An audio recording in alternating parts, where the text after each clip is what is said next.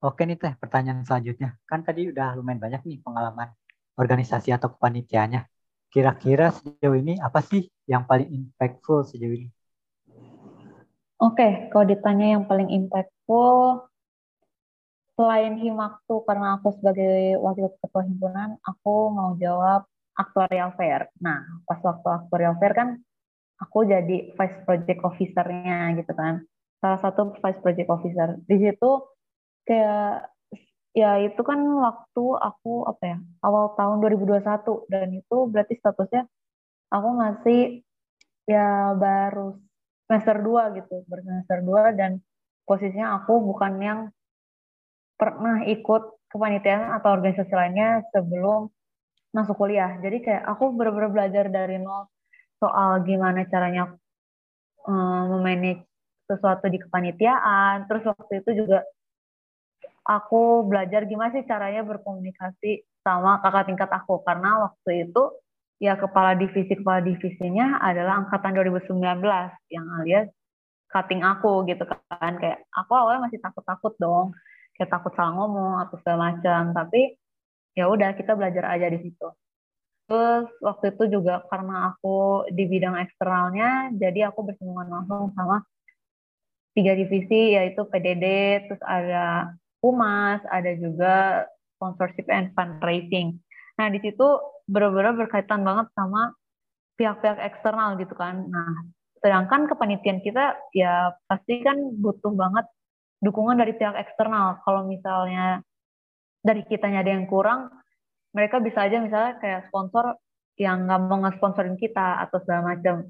Jadi ya aku juga belajar nih gimana sih caranya membangun image kepanitiaan gitu biar orang-orang juga mau gitu buat kerja sama-sama kita.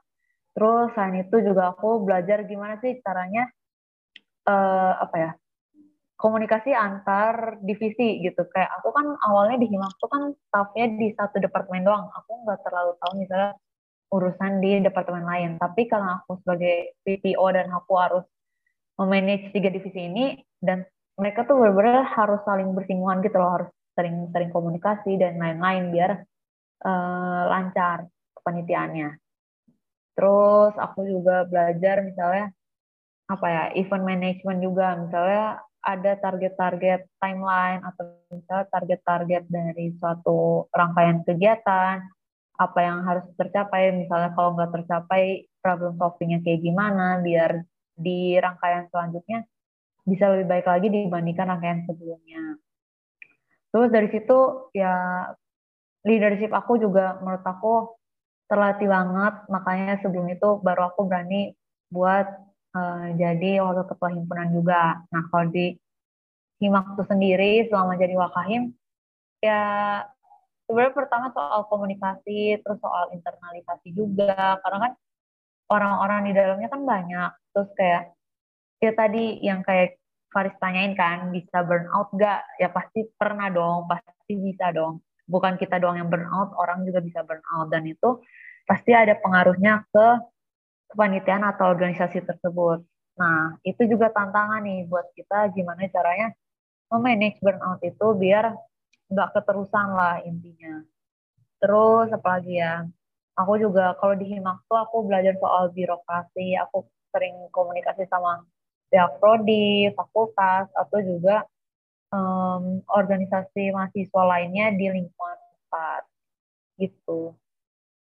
Oke, jadi sejauh ini uh, yang paling impactful itu adalah Faktorial Fair dan Himaktu mungkin karena itu adalah organisasi terdekat dan juga itu pengalaman terbaru bagi Terili. Selain itu juga Terili banyak belajar dari pengalaman tersebut. Mulai dari alur, komunikasi, dan pembelajaran lainnya. Nah, kira-kira sejauh ini suka duka apa aja sih yang Terili pernah alami di organisasi?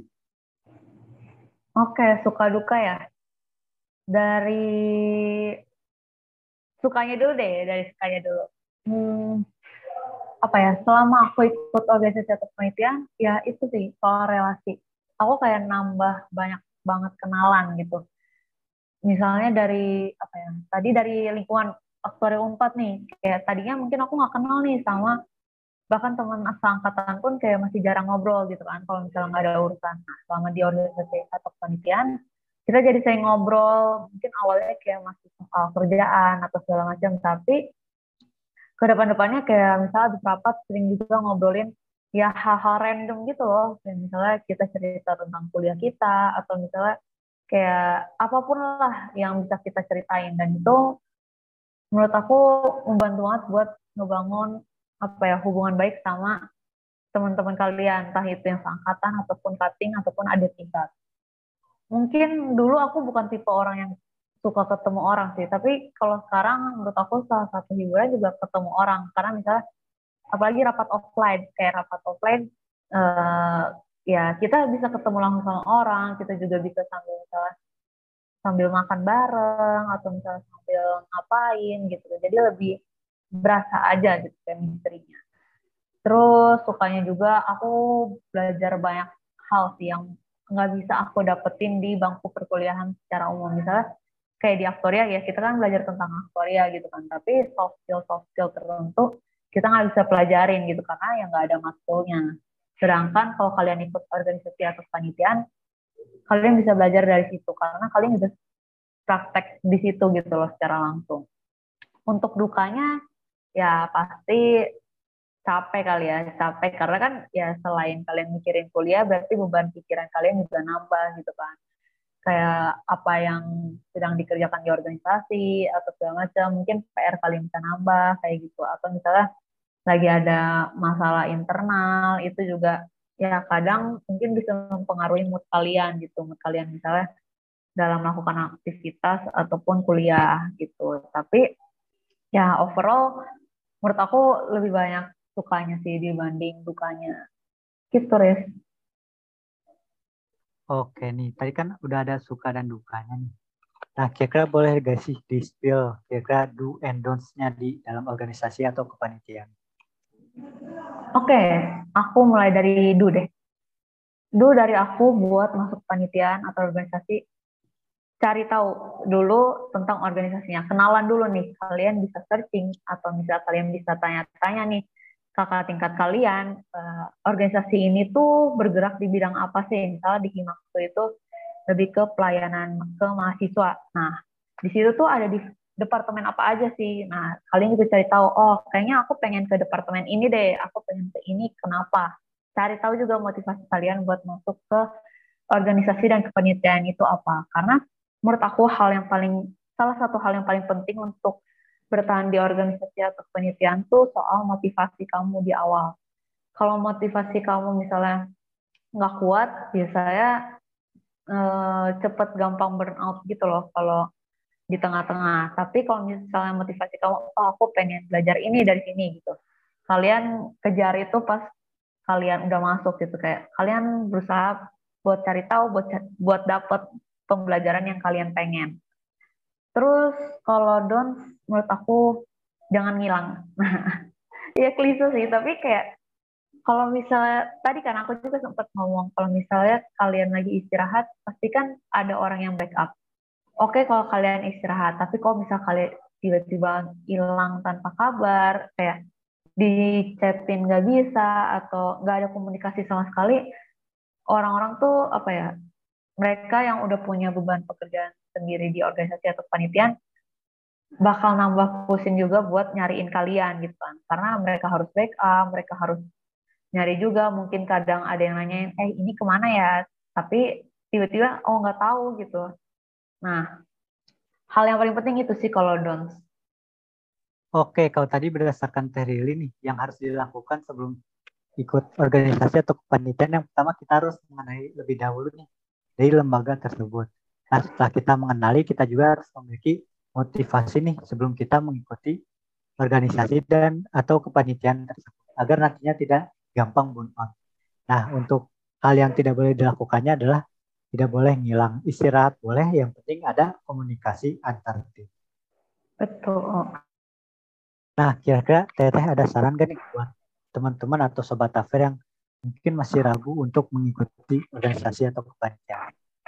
Dan kira-kira gimana sih caranya pilih-pilih organisasi yang sesuai sama kebutuhan atau kemampuan kita? Oke, okay. Hmm, saran dari aku ya, uh, bakal balik lagi kayak cari tahu dulu nih kalian, misalnya ya divisi-divisi yang ada di organisasi atau kepanitiaan secara umum tuh apa aja sih? Terus kayak kalian targetin nih kayak, oh aku pengen divisi A gitu, misal divisi humas atau divisi acara. Kenapa gitu? Misal kayak humas, oh aku pengen belajar cara komunikasi sama orang yang benar tuh kayak gimana. Dari divisi itu kalian baru cari misalnya uh, cari lembaganya kayak oh misalnya di Himaktu. Oh ada Himaktu nih, Himaktu tuh apa sih? Apa aja yang ada di dalamnya? Terus orang-orangnya tuh kayak gimana sih gitu kan? Karena kalian juga perlu tahu orang-orangnya tuh biasanya tipe orang yang kayak gimana atau misalnya budaya kerjanya kayak gimana biar kalian juga tahu nih kalian kira-kira bakal cocok atau enggak gitu sama orang-orang di dalamnya. Terus apa lagi ya? Cari tahu juga misalnya kayak kalian pengen eh, berada di lingkungan yang ngerjain apa. Misalnya kayak ada yang pengen yang keprofesian biasanya itu orang-orang ikut share atau ikut ISEC kalau misalnya pelayan ke mahasiswa ya biasanya misalnya ada BEM, ada juga himpunan-himpunan, atau misalnya kalian pengen ikut yang di bidang minat bakat. Bidang bakat tuh khusus kayak misalnya UKM. Ya, kalian pengen uh, minat di bidang basket, ya udah kalian ikut UKM basket gitu. Terus kalau kalian pengen belajar soal kayak apa ya peran pengawasan, nah itu bisa ikut yang badan-badan legislatif kayak ada namanya DPA, BPA atau yang di tingkat fakultas atau univ tuh ada yang namanya BPM gitu. Nah, terus eh, apa ya? Kalau udah cari tahu nih, misal kayak kalian pengen masuk sini nih.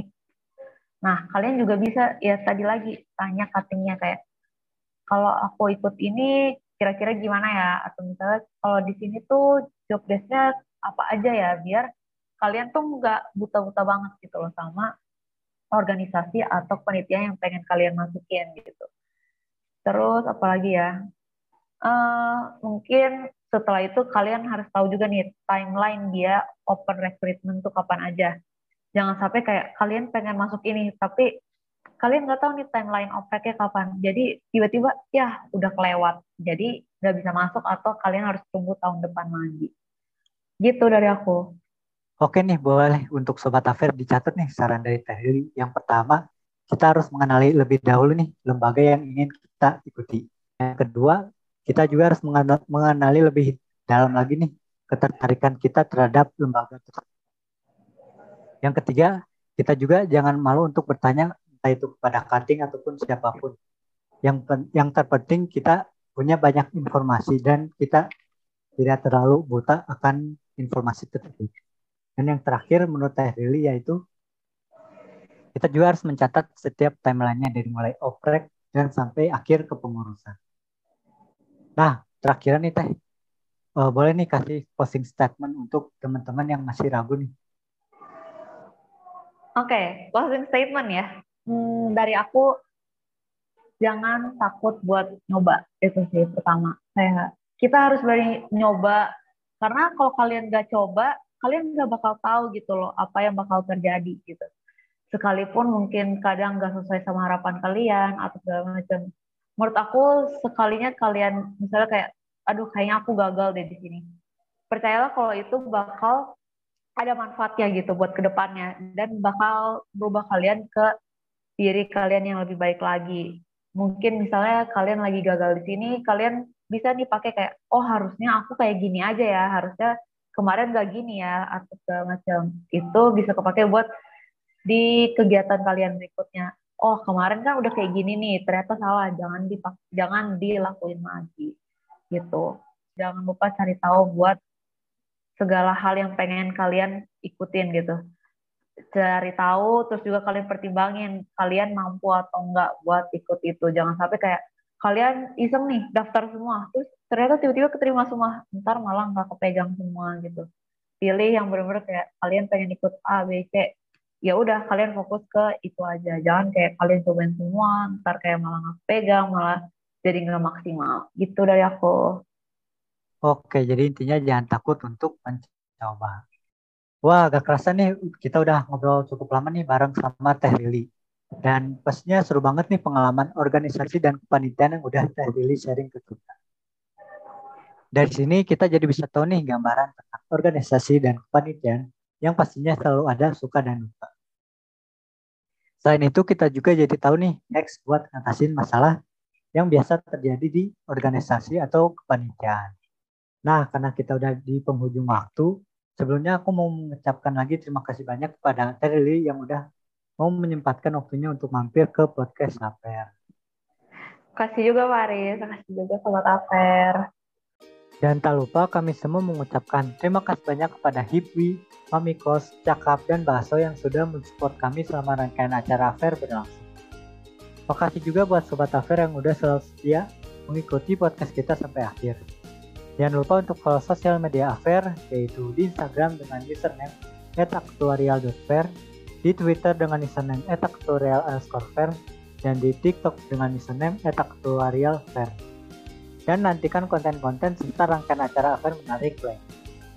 Aku juga mau ngingetin nih untuk Sobat Afer jangan lupa membeli merchandise Aktuarial Fair 2022 berupa t-shirt dan tote bag dan masih banyak lagi merchandise lainnya yang sangat menarik untuk dimiliki, serta sebagai bentuk kenangan dan bukti bahwa Sobat Affair telah menjadi bagian dari rangkaian acara Aquarisol 2022.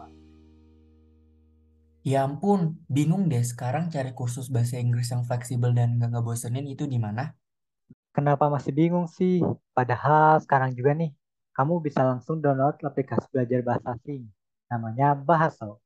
Kamu bisa belajar di mana aja. Manfaatin fitur offline mode 24 jam sehari dan bersertifikat Lembaga Bahasa Internasional Universitas Indonesia juga. Gak cuma bisa belajar dengan metode self-learning, kamu juga bisa one-on-one ngobrol sama tutor profesional bahasa buat ngelatih kemampuan speaking kamu. Bisa milih sendiri loh tema percakapannya. Kurang fleksibel apa lagi? Oh iya, katanya kamu juga mau coba apply beasiswa kan? Bahasa juga punya nih kelas preparation. Ambil IELTS atau TOEFL juga bisa. Udahlah, lengkap banget bahasa ini. Wih, beneran lengkap dan so fleksibel itu ya. Makanya langsung download di Google Play Store atau App Store aja. Kalau mau tanya-tanya bisa langsung ke Instagram Baso dengan username @baso.com atau ke websitenya www.baso.com. Baso? Beyond Language Learning. Language Learning. Aku Faris selaku host pada episode kali ini pamit undur diri. See you in the next podcast Sobat Affair.